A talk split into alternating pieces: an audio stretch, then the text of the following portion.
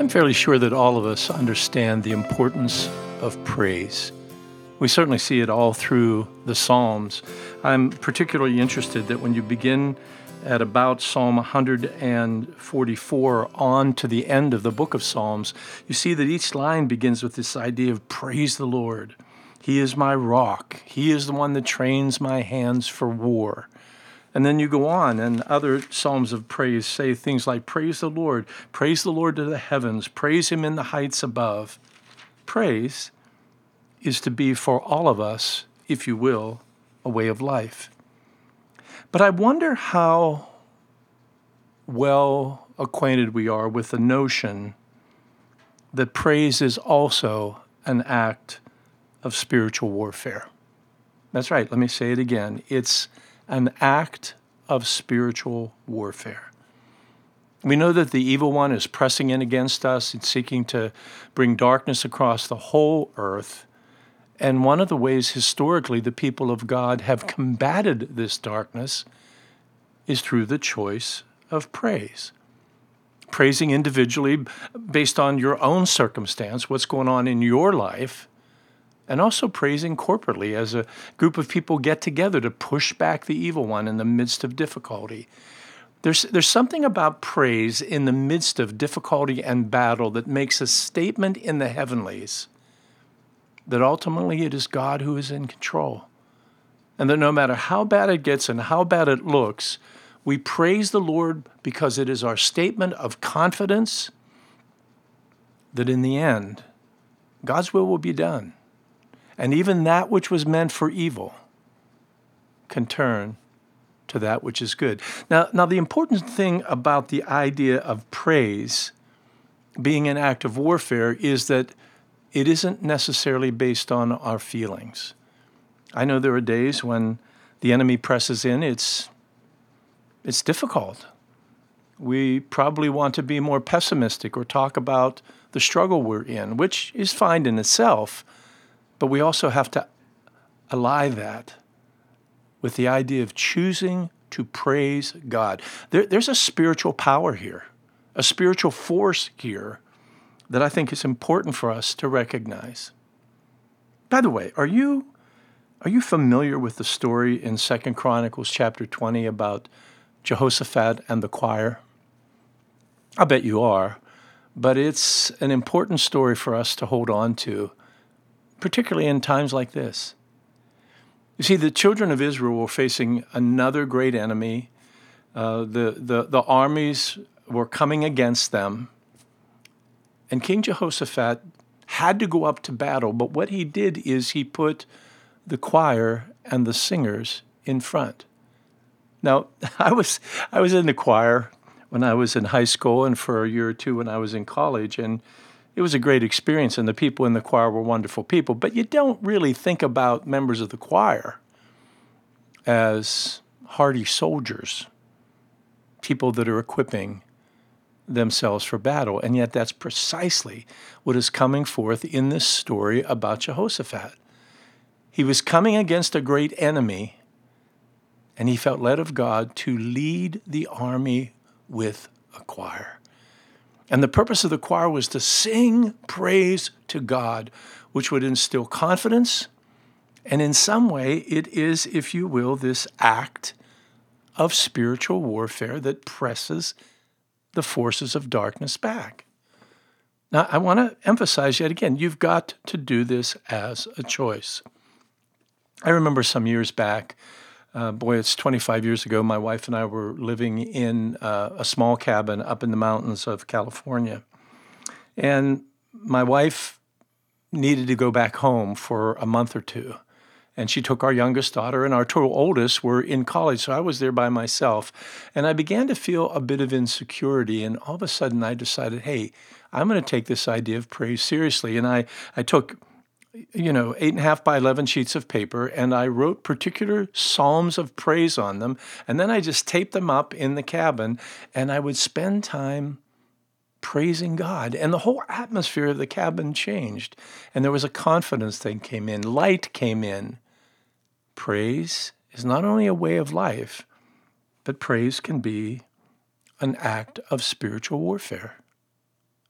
There's a couple of scriptures that say this specifically. You know, Isaiah 30, 32 is a scripture in which God talks about the fact that he, he defeats his enemies at the sound of the timbrel and the tambourine.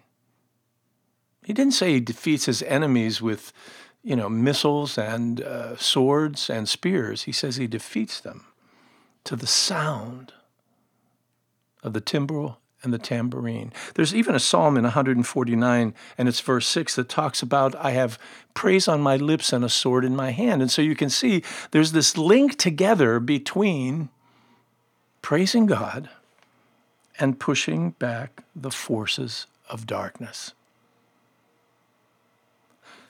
Okay, so there's a great story, and it comes in uh, the book of Acts. And I want to I want to relate it to you because I think it, it can really encourage our hearts in in the, this whole idea of praising God. It's a story of Paul and Silas uh, being in prison, and they were out sharing the name of Jesus, and uh, Paul casts out this spirit of divination from a woman who had been making money uh, for her owners because she could, in some ways, predict the future. And once he cast that demon out, she was not able to do it, and the owners they caused a great fuss, and they ended up being seized, Paul and Silas, and it says that they were dragged uh, before the authorities, and they were beaten with rods. It actually says they were stripped, and they were beaten with rods. Now just think about that. There's humiliation there. There's shame there. There's certainly pain there. And then they were hauled off to prison. It says that they actually fastened their feet in the stocks. But listen to what it says in verse 25. About midnight, Paul and Silas were praying and singing hymns to God. The other prisoners were listening. Let's just stop right there for a moment.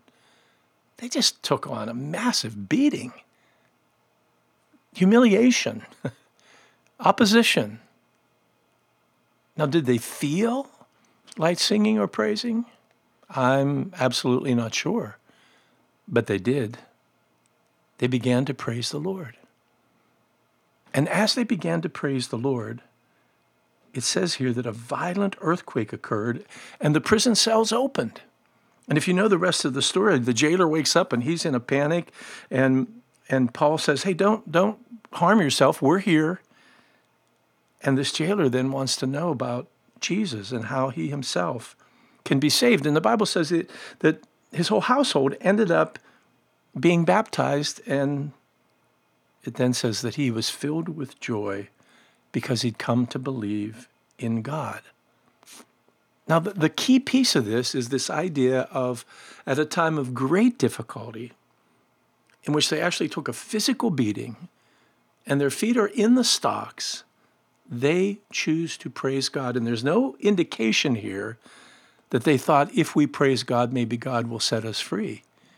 That did happen, but it's they chose to praise God in the midst of their difficulty, to lift up the glory of God, to ascribe to Him glory, to speak out what is true, regardless of what their circumstance was.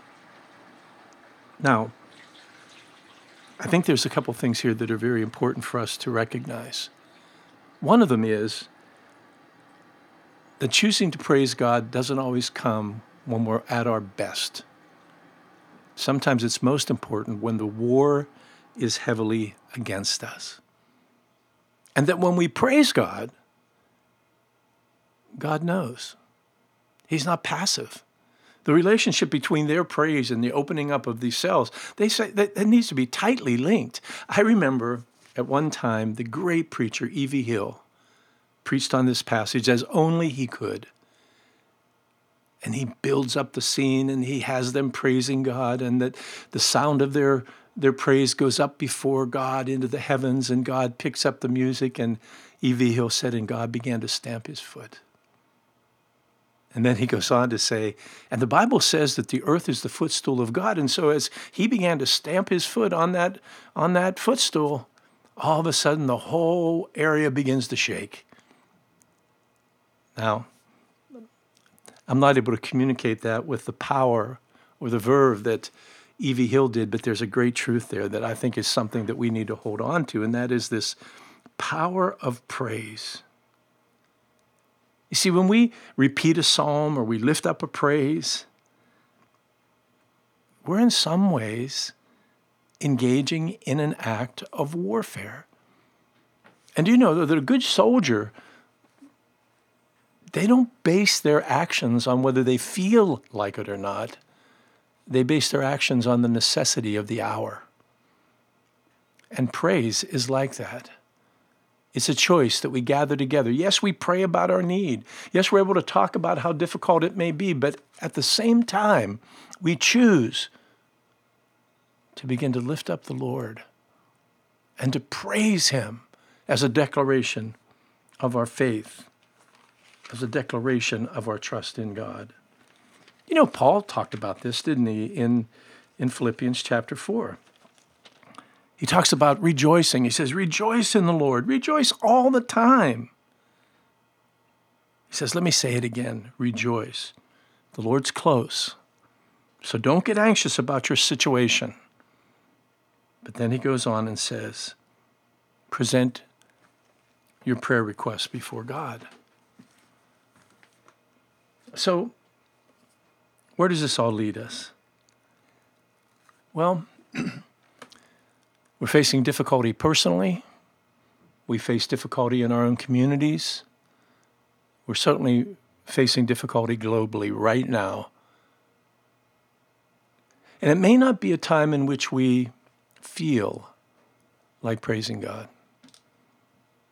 But if you really believe that this is a time of war, then it's important that we engage the weapons of warfare that have spiritual power against darkness.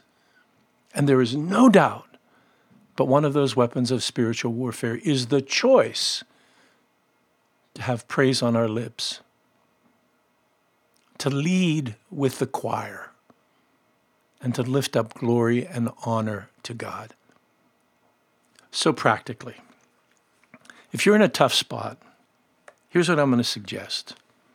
Why don't you just peruse some of the Psalms and find a few verses here and there that really model for you the idea of lifting up praise and choose to speak out those words. Speak them out loudly. Walk through your house and say those words and then choose your own words to go with it the words of praise to God for his omnipotence, for his omniscience, for his generosity, his grace, his mercy, for his promise to shield and comfort us. And in that praise, we end up declaring allegiance to God, even in the midst of a dark circumstance. Now, I want to give you this challenge. I think if you're in a tough spot and you do that for three days, and you'd evaluate at the end of those three days, you would find that there's more light, there's more hope, and there's more confidence that no matter what is meant for evil, God can use it for good. And therefore, we praise his holy name.